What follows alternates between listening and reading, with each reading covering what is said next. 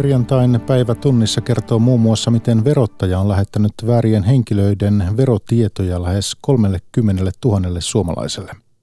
Omistajaohjausministeri selvittää, onko Veikkaus panostanut riittävästi pelihaittojen vähentämiseen.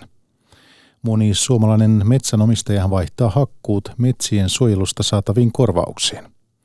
Italian oikeistopopulistinen sisäministeri yrittää järjestellä maahan ennenaikaisia vaaleja – ja pyhivallus kokoaa muslimit Saudi-Arabiassa sijaitsevaan Mekkaan. Olen Mikko Jylhä, hyvää iltaa.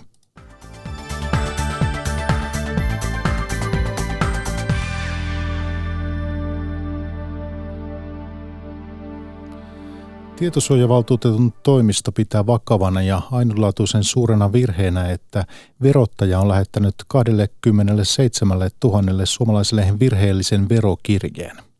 Verottajan mukaan kyseessä oli tulostusongelma, jonka vuoksi eri asiakkaiden tietoja meni sekaisin. Kirjeissä oli väärien henkilöiden vero- ja henkilötietoja. Antti Parviala. Verohallinnolle on sattunut juuri se virhe, jonka ei olisi pitänyt koskaan tapahtua. 27 000 suomalaista on saanut verottajan kirjeissä väärän henkilön tai yrityksen tulo- ja verotietoja. Joissain kirjeissä puolisokin on ollut väärä.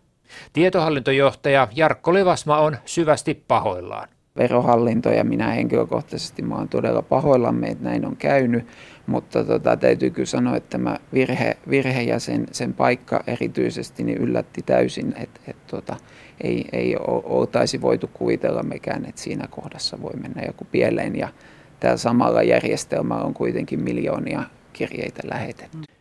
Tietosuojavaltuutettu saa asiasta selvityksen vasta tänään, mutta jo nyt on selvää, että kyseessä on jopa ainutlaatuisen suuri virhe. Apulaistietosuojavaltuutettu Jari Rooman. Kyllähän aina on tilanne vakava, kun henkilöiden tietoja menee väärään suuntaan, ja varsinkin jos, kuten nyt on alustavien tietojen mukaan, niin kyse kohtuullisen isosta määrästä tietoja, niin kyllä se aina vakava tilanne, vakava tilanne on sinällään vähän poikkeuksellinenkin. Tietosuojavaltuutetun toimistossa pohditaan seuraamuksia, kunhan verottajan selvitys on käyty läpi arvioimisen ilmoituksen perusteella, onko verohallinnon toimenpiteet asiassa olleet, olleet riittäviä. Verottaja arvelee, että virhe on saattanut sattua silloin, kun digitaalisia tietoja on muutettu tulostettavaan muotoon toisessa yrityksessä. Nyt verotiedot on syytä käydä läpi tavallistakin tarkemmin 6.8. päivätyissä kirjeissä. Ja tässä Levasman ohje, jos omista tiedoista löytyy epäilyttävää. Kansalainen voi aivan hyvin ja muutkin asiakkaat voi aivan hyvin nyt tunnistaessaan sen virheellisen kirjeen, niin tuhota sen ja jäädä odottamaan uutta mm. kirjettä. Verottaja kertoi aiemmin, että vääriä kirjeitä olisi lähtenyt 60 000. Myöhemmin arvio puolitettiin ja samalla muistutettiin, että osassa kirjeitä tiedot saattavat olla oikein tai väärin.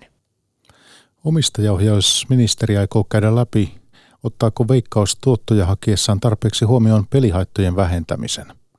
Ministeri Sirpa Paatero sanoi, että tarkasteluun joutuvat ainakin veikkauksen johdon tulospalkkiot ja yhtiön hallituksen kokoonpano. Antti Pilke. Veikkauksen markkinointi on nostattanut viime aikoina arvostelua, kun yhtiön mainoksissa on verrattu rahapelaamista muun muassa arkiseen kahvilla käyntiin, vaikka veikkauksen tehtävänä on pelihaittojen vähentäminen. Pelihaittojen ehkäisyyn keskittyvät järjestöt arvostelevat, että veikkaus keskittyy liikaa tuoton tekemiseen eikä peliongelmien vähentämiseen. Toiminnanjohtaja Juha Mikkonen Ehyt-järjestöstä sanoi, että Alkon hallituksessa on tyypillisesti kansanterveyden osaajia esimerkiksi Terveyden ja hyvinvoinnin laitoksesta. Mikkonen väläyttää samanlaista käytäntöä veikkaukseen. Kyllä se olisi suotavaa tietysti, että veikkauksen hallituksessa ja, ja johdossa ja hallintoelimissä olisi asiantuntemusta myös rahapelihaittojen ehkäisystä. Omistajaohjausministeri Sirpa Paatero. Syksyn aikana katsotaan toi Veikkauksen hallituksen jäsenet ja mitä osaamista sinne tarvitaan ja, ja minkälaisia tarpeita on, niin kyllä pidän tärkeänä, että, että tätä puolta myöskin niin kun siinä huomioidaan, kun seuraavia hallituksen jäseniä valitaan. Veikkauksen hallituksessa on nyt neljä pääosin liike-elämän puolelta tulevaa jäsentä ja neljä poliitikkoa, toisin kuin monissa valtionyhtiöissä. Sirpa Paatero, Ymmärrän toisaalta sen, että, että on yhteiskunnallista näkemystä siitä, mikä on yhteiskunnan puolelta tärkeää. Arvostelua herättää myös se, että Veikkauksen johdon tulospalkkiot ovat olleet sidottuna muun muassa yhtiön tuloksen ja digitaalisen pelaamisen kasvuun, ei pelihaittojen vähentämiseen. Yksikön päällikkö Inka Silvennoinen Peluurijärjestöstä. Siellä esimerkiksi vastuullisuus ei näy minkään, minkään näköisenä, vaan ne, ne tulee niistä tulostavoitteista. Omistajaohjausministeri Paatero. Siihen, että, että veikkaus toimii hyvin, niin on varmaan hyvä ö, olla tulospalkkioita, mutta se versio siitä, että onko siellä sitä vastuullisuutta myöskin tähän pelihaittoihin mukana, eikä pelkästään tuloksellisuutta euromääräisesti, niin on hyvä tarkastella ja ne meinaan katsoa tässä läpi. Järjestöistä väläytetään myös, että veikkauksen omistajaohjaus pitäisi siirtää Alkon tapaan sosiaali- ja terveysministeriöön, joka vastaa pelihaittojen ehkäisystä, mutta ministeri ei ota asiaan suoraan kantaa. Vapaaehtoisesta metsien suojelusta maksettavat korvaukset ovat nousseet varteen otettavaksi vaihtoehdoksi metsähakkuille. Keskustelu ilmastonmuutoksesta ja hiilinieluista kannustavat nekin suojelemaan metsiä. Usein suojelualueen perustamisen taustalla on myös metsänomistajan tahto säilyttää maisema ennallaan. Timo Leponiemi. Perttu Laakson metsästä 5,5 hehtaaria on siirtymässä vapaaehtoisen metsien suojeluohjelman Metson puitteissa pysyvään suojeluun. Rengossa sijaitseva metsäalue on Hämeessä tyypillinen suojelualue, vanha metsä, jossa on paljon lahopuuta. Erikoiseksi paikan tekee kalliojyrkänteet. Tuolla on sellaisia paikkoja, mitä ne on niin äh, mahtavia, että mä erästäkin kohdetta kutsun kirkoksi, koska sieltä tulee ihan semmoinen pyhä olo, kun sinne menee. Viime vuonna koko maassa suojeltiin vapaaehtoisesti lähes 4300 hehtaaria metsää. Tänä vuonna tavoite on parisataa hehtaaria suurempi. Vapaaehtoisen suojelualueen voi perustaa joko määräaikaisena ympäristötukikohteena tai pysyvänä suojelualueena – Pysyvään suojeluun kannustaa siitä maksettava korvaus, kertoo Suomen metsäkeskuksen asiakasneuvoja Olli Lukaniemi. Korvaus on jopa kolmin nelinkertainen määräaikaiseen suojeluun verrattuna. Ilmeisesti tämä ilmastonmuutoskeskustelukin on aiheuttanut sen, että maanomistajat on todennut niin, että pysyvä suojelu on hyvä ratkaisu heidän metsiin, että siinä suojelun korvaus on parempi ja sitten se varmuus, että tälle metsälle ei tosiaankaan tapahdu mitään, tämä pysyy hiilinieluna täällä. Vapaaehtoiseen metsien suojeluun on varattu tälle vuodelle rahaa 25 miljoonaa euroa. Vaikka rahalla on tärkeä rooli suojelupäätöstä tehtäessä, usein taustalla on tahto säilyttää arvokas maisema ennallaan. Näin on myös Perttu Laakson kohdalla. Tässä lähistöllä on esimerkiksi kivimurskaamo. Luulisin, että tämmöisillä kivimurska-ihmisillä tämä kallion näkeminen saattaa aiheuttaa jonkinnäköistä intoa, että tännekin pääsisi ja me halutaan niin, että, että tämä kallio pysyy tässä ikuisesti. Raha ei siis ollut päällimmäinen tässä asiassa? Ei missään tapauksessa. Vaan? Että me saadaan pitää tämä hieno paikka, jossa voidaan jatkaa esimerkiksi näitä hyvin suosittuja taidenäyttelyitä. Taiteilijoiden kanssa on jo sovittu, että tätä jatketaan. Vapaaehtoiseen metsien suojeluun tarkoitettu Metso-ohjelma jatkuu ainakin vuoteen 2025 saakka. Jatketaan keskustelua hallitusten välisen ilmastonmuutospaneelin IPCCn tuoreesta raportista, joka julkaistiin Genevessä torstaina. Suomen ilmastopaneelin puheenjohtaja professori Markku Ollikainen toivoo turpeen verokohtelun kiristämistä. Metsän raivaukselle turvemailla professori Ollikainen asettaisi raivausmaksun. Seija Vaaherkumpu haastattelee. Mitä tällä hetkellä on tapahtumassa ilmakehän hiilidioksidipitoisuudelle? No se nousee tasasta vauhtia noin kaksi miljoonas osaa eli ppm vuosittain.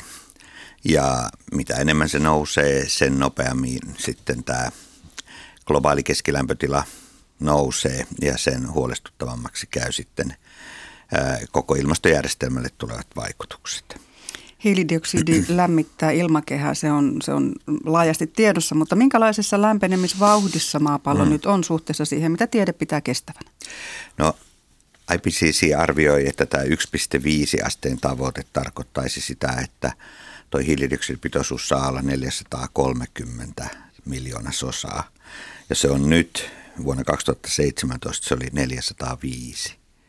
Eli tuosta pikaisella laskulla, niin tässä on siis sellainen, sellainen tota 12-13 vuotta aikaa ää, rajoittaa se kasvu, jotta me pysyttäisiin siinä 1,5 asteen tavoitteessa. Eli 430 miljoonassa Kyllä, joo. Kaksi astetta tarkoittaa 450 ppm ja meillä on semmoinen vajaa 25 vuotta aikaa siihen. Riittää. Eli aikamoinen kiire. Niin. Aika ikkuna sulkeutuu nopeasti, eli siis hillitön kiire on ja nyt jo on aika selvää siis se, että vaikka ryhdyttäisiin voimakkaisiin toimenpiteisiin, niin lämpötila nousee yli sen 1,5. Mutta jos pystymme kasvattamaan nieluja sitten riittävän voimakkaasti, niin ne nielut alkaa poistaa sitä hiilidioksidia ilmasta ja asteittain me sitten ikään kuin laskeuduttaisiin alaspäin sille 1,5. Mm. No tämä veikki tähän seuraavaan kysymykseen ja osittain varmaan siihen tuli vastaustakin, nimittäin kun keinot vaikuttaa ilmastonmuutokseen ovat päästöjen vähentäminen ja hiilinielujen vahvistaminen, niin kumpi on tärkeämpää? No ensisijaista on se fossiilisten päästöjen vähentäminen sen vuoksi, että kun me otetaan tuolta maanuumenista kivihiiltä tai öljyä, niin me tuodaan lisää tähän hiilen kiertoon hiiltä tuolta ulkopuolelta. Ja kun hiilinielut taas kehittyy aika hitaasti, vaikka me nyt aletaan niitä edistämään, niin vie oma aikansa ennen kuin ne vahvemmin syö, sanotaanko vaikka metsiä lukunottamatta, niin tuota, jos me laiminlyödään fossiilisten polttoaineiden tai fossiilisten aineiden käyttö tai niiden päästöjen vähentäminen, niin ne nielut eivät ehdi niin kuin hätiin. hätiin. Näin on. No kumpi on teknisesti helpompaa, vahvistaa hiilinieluja vai luopua fossiilisista polttoaineista? No teknisesti olennaisesti helpompaa on, on luopua fossiilista polttoaineista. Jo nyt, nyt energiantuotannossa kivihiili ei ole enää se edullisin tuotantomuoto edes ympäri maailmaa, vaan kyllä, kyllä aurinko, tuuli ja tietenkin vesivoima ja osittain jopa bioenergia pystyy sen voittamaan. Jotenka siis teknisesti sen ulossulkeminen on todella helppo, jos siihen on vaan halua. Mm. Toki kasvamismaissa, Intia, Kiina, se ei ole ihan tuossa kädenkäänteessä tehtävissä, mutta kaikki kehittyneet maat voisivat olla kivihiilestä vapaita jo vuoden 2030. Siihen on kaikki edellytykset. No, nämä molemmat asiat, sekä fossiilisista luopuminen että hiilinielujen vahvistaminen, ovat poliittisesti vaikeita. Mikä tekee niistä poliittisesti vaikeita, vaikka ne mitä ilmi, ilmeisemmin ovat meille aika olennaisia asioita tulevaisuuden kannalta? No globaalilla tasolla maat taistelee omista edustaan siis vaikka vaikka kaikki ovat tässä uhreja, niin toiset ovat enemmän uhreja. Vaikka kaikki ovat saastuttajia, toiset ovat enemmän saastuttajia. Jos joku saa toisen vähentämään enemmän, niin se hyötyy siitä ilmaston tilan paranemisesta ilman, että omia kustannuksia käytetään. Tässä on aika selvä semmoinen kannustin ongelma. Sen takia Pariisin sopimuskin rakennettiin vähän toisella tapaa kuin semmoisena niin kuin ylhäältä päin tulevana määräyssopimuksena. Eli osa optimoinnista vähän tässä on kyse. No, tässä on siis, Pariisin sopimus pyrkii siihen, että ei tulisi osaoptimointia. Ja siinä on elementtejä, jotka sitä vähentää. Mutta joka tapauksessa tässä on hyvin paljon osaoptimointia. Ja tässähän on myös, tämä ei ole puhtaasti te- tekninen tai tehokkuusratkaisu. Kyllä tässä sitten on läsnä nämä oikeudenmukaisuudet, tulojako ja muut asiat. Ja YK on ilmastosopimuksen, siis 72-sopimuksen mukaisesti tässä kehittyneiden maiden tulee kantaa suurempi vastuu. Jätetään tämä poliitikkojen harteille tämä osuus, osuus ja puhutaan vähän näistä maankäytön päästöistä. Kun kolme neljäsosaa päästöistä syntyy fossiilisten polttoaineiden käytöstä, niin neljännes sitten metsien ja viljelyalueiden käytöstä. Ja tähän nyt puuttui tämä, tai tästä kertoi nyt tämä IPCCin IPCCn raportti. Mitä nämä maankäytön päästöt ovat? No kyseessä iso osa tulee ihan siitä, että metsiä raivataan joko pelloiksi, yhdyskunniksi tai, tai karjatalouden piiriin tuolla ympäri maailmaa. Eli hiiltä vapautetaan hiilivarastosta, joka on puu. No sitten toinen, toinen, toinen muoto näitä päästöjä on siis se, että meillä on paljon turvemaita ja kun suo avataan tai turvemaa avataan, niin sen jälkeen se turve siellä altistuu ilmalle ja prosesseille, jolloin se hiili haihtuu sitä ilmaan. Se on niin kuin hiilidioksidipäästö. Ja kolmas semmoinen perusmuoto on se, että me käytetään lannoitteita, fossiilisia lannoitteita ja se typpi, jota pannaan maahan, se reagoi siellä maassa niin, että sieltä vapautuu typpidioksidia, joka on erittäin voimakas kasvihuonekaasu. Eli näistä tässä on lähinnä kysymys. Ja metsät tulivat ensiksi. Missä metsiä tuhotaan eniten?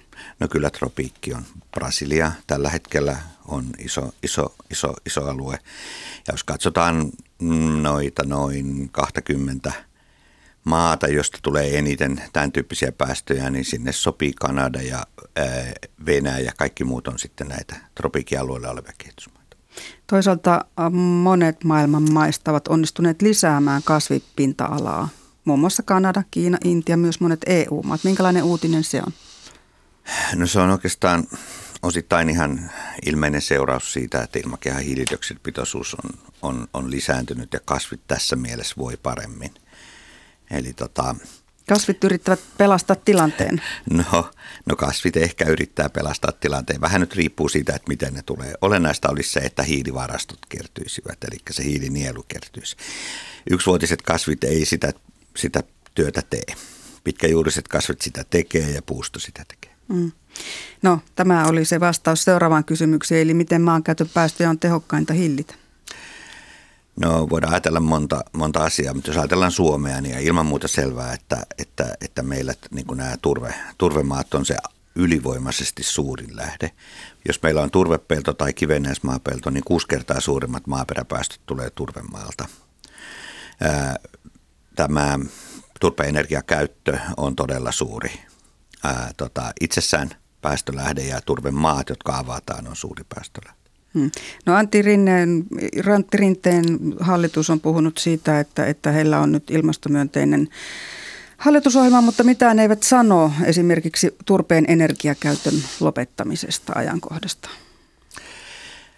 No se varmaan osittain liittyy siihen, että semmoinen totaalikielto tällä hetkellä niin mm, voi olla hitusen hankalaa, mutta se suunta, että turpeen käyttö vähintään puolitetaan, lukee siellä hallitusohjelmassa. Mm.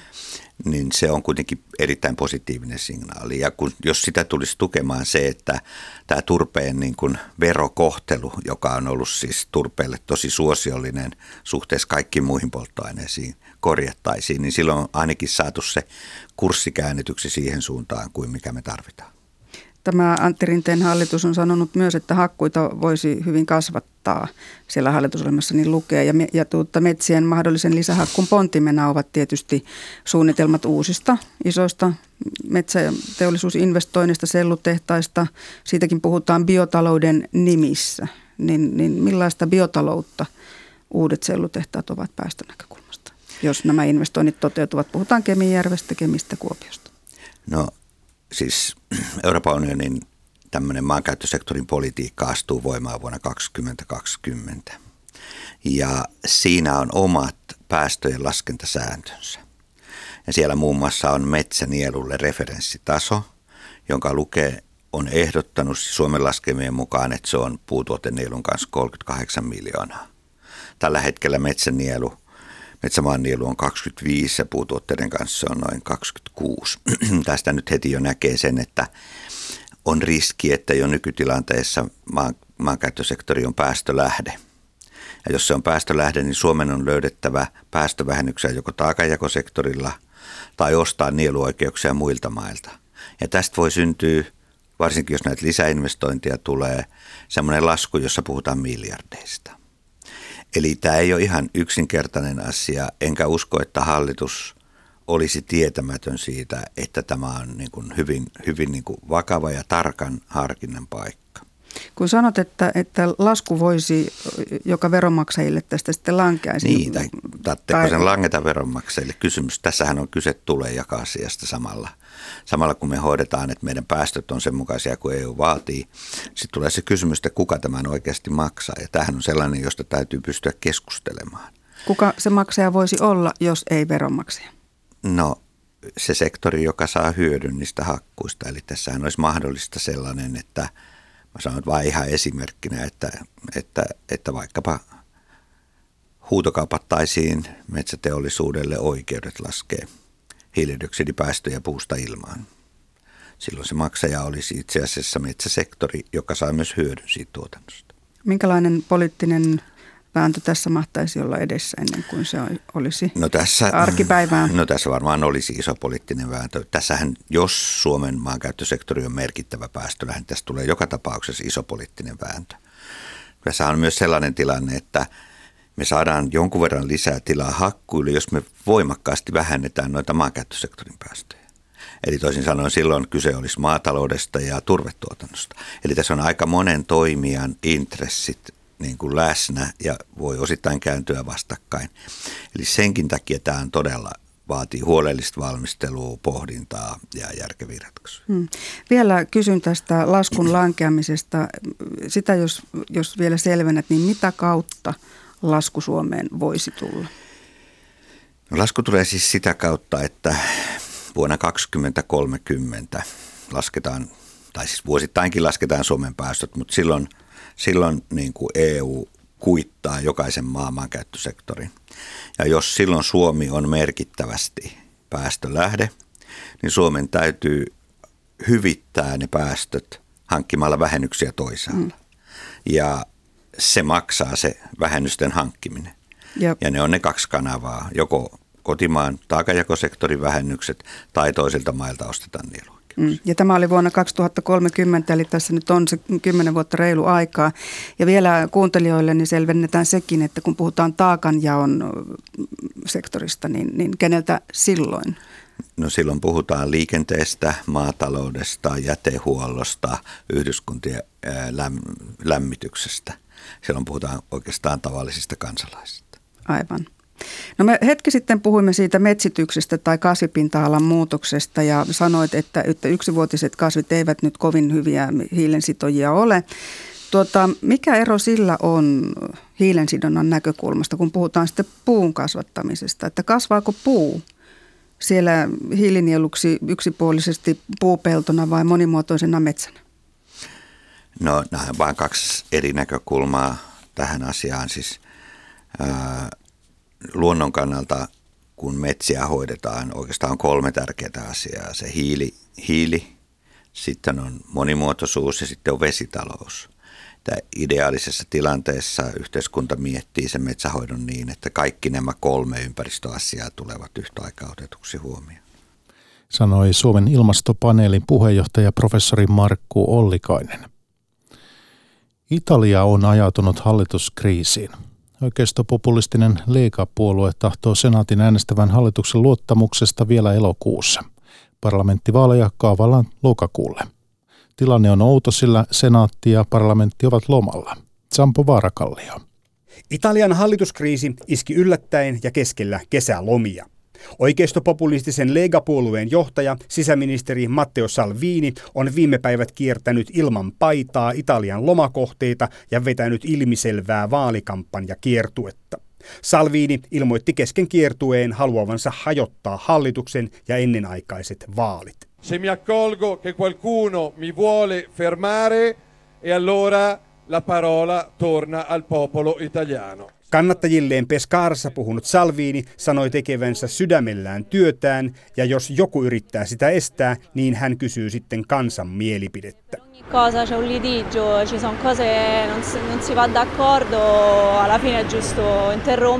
Roomalainen Arianne Varrone arveli, että jos hallituspuolueet eivät tule toimeen, niin yhteistyö on syytä lopettaa.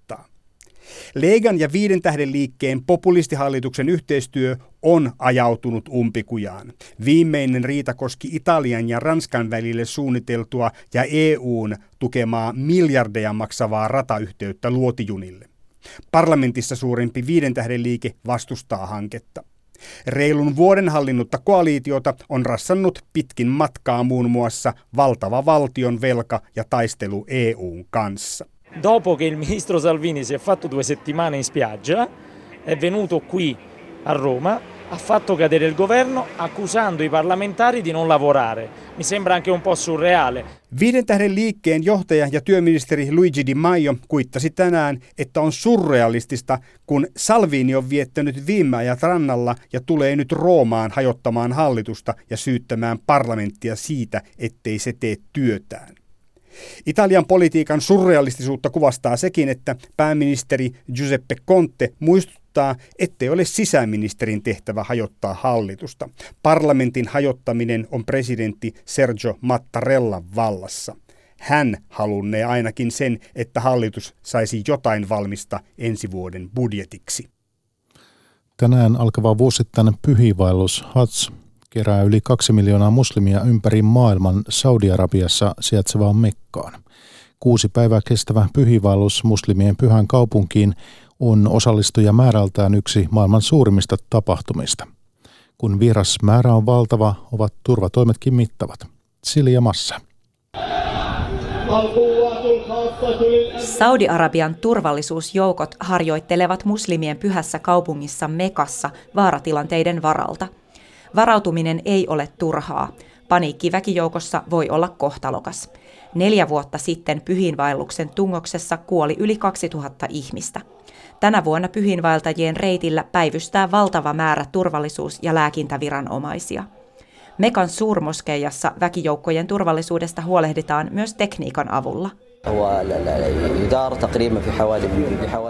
Tuhannet kamerat välittävät kuvaa moskeijan valvontahuoneeseen, kertoo Saudi-Arabian erikoisjoukkojen päällikkö, kenraali Yahya al-Aqween. Valtavassa väkijoukossa myös sairaudet leviävät helposti. Vuonna 2012 harvinainen koronavirus tappoi yli 50 pyhiinvaeltajaa. Tämän jälkeen tapahtuman osallistujamäärää karsittiin merkittävästi. Saudi-Arabian terveysministeriö vaatii kävijöiltä useita rokotuksia. Viime vuodesta saakka pyhiinvaeltajat ovat voineet raportoida henkilökunnalle sairauskohtauksista ja muista vaaratilanteista erilaisten puhelinsovellusten avulla. Terveysviranomaiset kehottavat pyhiinvaeltajia myös syömään terveellisesti ja juomaan paljon vettä. For people coming from the cold countries like me, um, you know, it feels warm. Uh... Minun kaltaisilleni kylmästä ilmastosta tuleville sää täällä tuntuu kuumalta, mutta järjestelyt ovat hyvät. Päällemme pirskotetaan esimerkiksi viilentävää vettä. Suurmoskeijassa on hyvä ilmastointi ja tarjolla on paljon juotavaa, kertoo Isosta Britanniasta saakka Mekkaan matkustanut Amjad Khan. Islamin opin mukaan jokaisen muslimin tulisi pyhinvaeltaa Mekkaan ainakin kerran elämässään terveydentilan ja varallisuuden niin salliessa.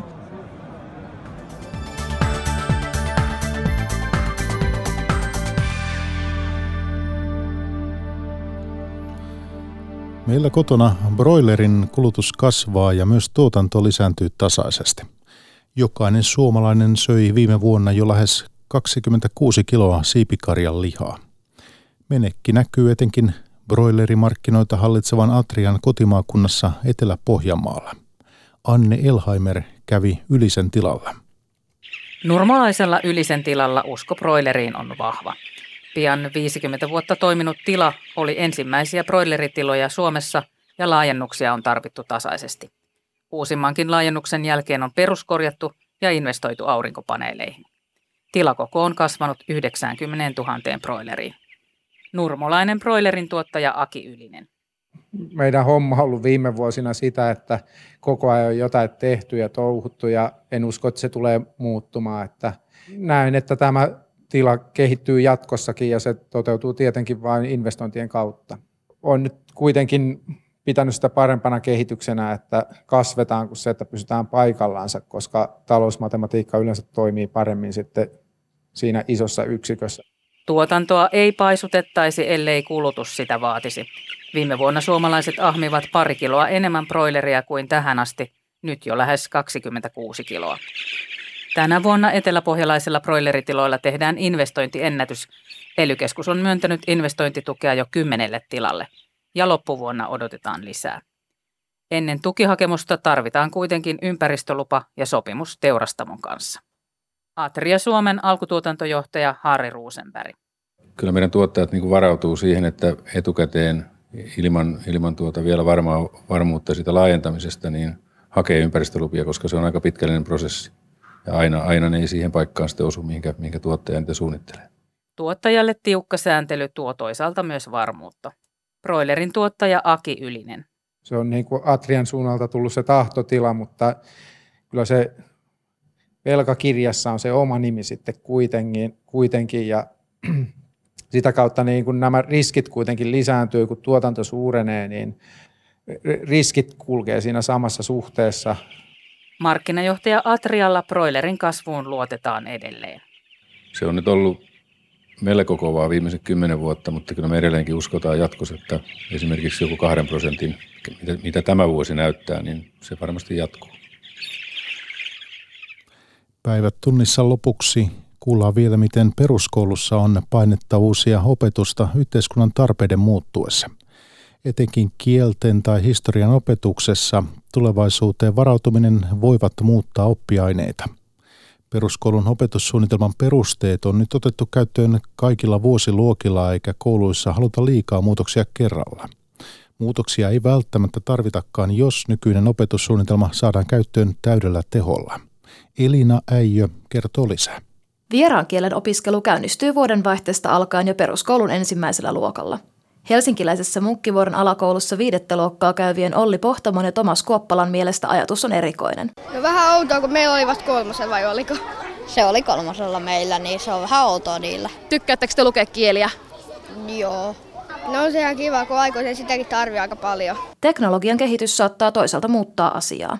Tulevaisuustutkija Ilkka Halavan mukaan reaaliaikainen tulkkaus yleistyy viidessä vuodessa ja se voi vähentää pakollisen kieltenopetuksen järkevyyttä. Oppiaineissa on varmasti liikettä. Meillä on vahva hyvä historian opetus esimerkiksi, mikä on hieno ja se kannattaa yleissivistyksen kasvattamiseksi ehdottomasti pitää, mutta, mutta tulevaisuuden täytyy olla myöskin jollakin tavalla oppiaineena. Sen täytyy olla jollakin tavalla niin kuin hyvin vahvasti mukana sellaisen sukupolven elämässä, joka, jonka normaali on muuttumassa, joka luo siis uuden normaalin käytännössä. Peruskouluikäisillä on tulevaisuudessa vastattavanaan suuria kysymyksiä. Tulevaisuusajattelu, taloustaidot tai tietotekniikka eivät kuitenkaan ole osa koulujen oppiainevalikoimaa. Kasvatuspsykologian professori Kirsti Lonka pitää nykyistä opetussuunnitelmaa silti erinomaisena. Mä oon sitä mieltä itse asiassa, että jos me vaan nämä hieman tulevaisuuteen kurkottavat nykyiset uudet opetussuunnitelmat onnistuttaisiin jalkauttamaan, niin ei me tarvittaisi mitään uusia opetussuunnitelmia 20 vuoden päästä. Mutta ne on pikkusen edellä aikaansa ja me tarvittaisiin todella paljon satsausta opettajien koulutukseen ja täydennyskoulutukseen. Opetusneuvos Marjo Rissanen kertoo, että koululta on tullut opetussuunnitelma seurannan kautta palautetta siitä, että uudistuksia voisi tehdä pienemmissä erissä. Se on niin pitkä prosessi ylipäätään se opetussuunnitelman käyttöönotto. Että, että sitten tietysti jos kovin tiheällä tahdilla uudistetaan, niin kyllä siihen niin kuin sitten opettajatkin väsyy. Opetussuunnitelman perusteita on perinteisesti uudistettu kymmenen vuoden välein. Tulevista muutoksista ei ole vielä tehty päätöksiä.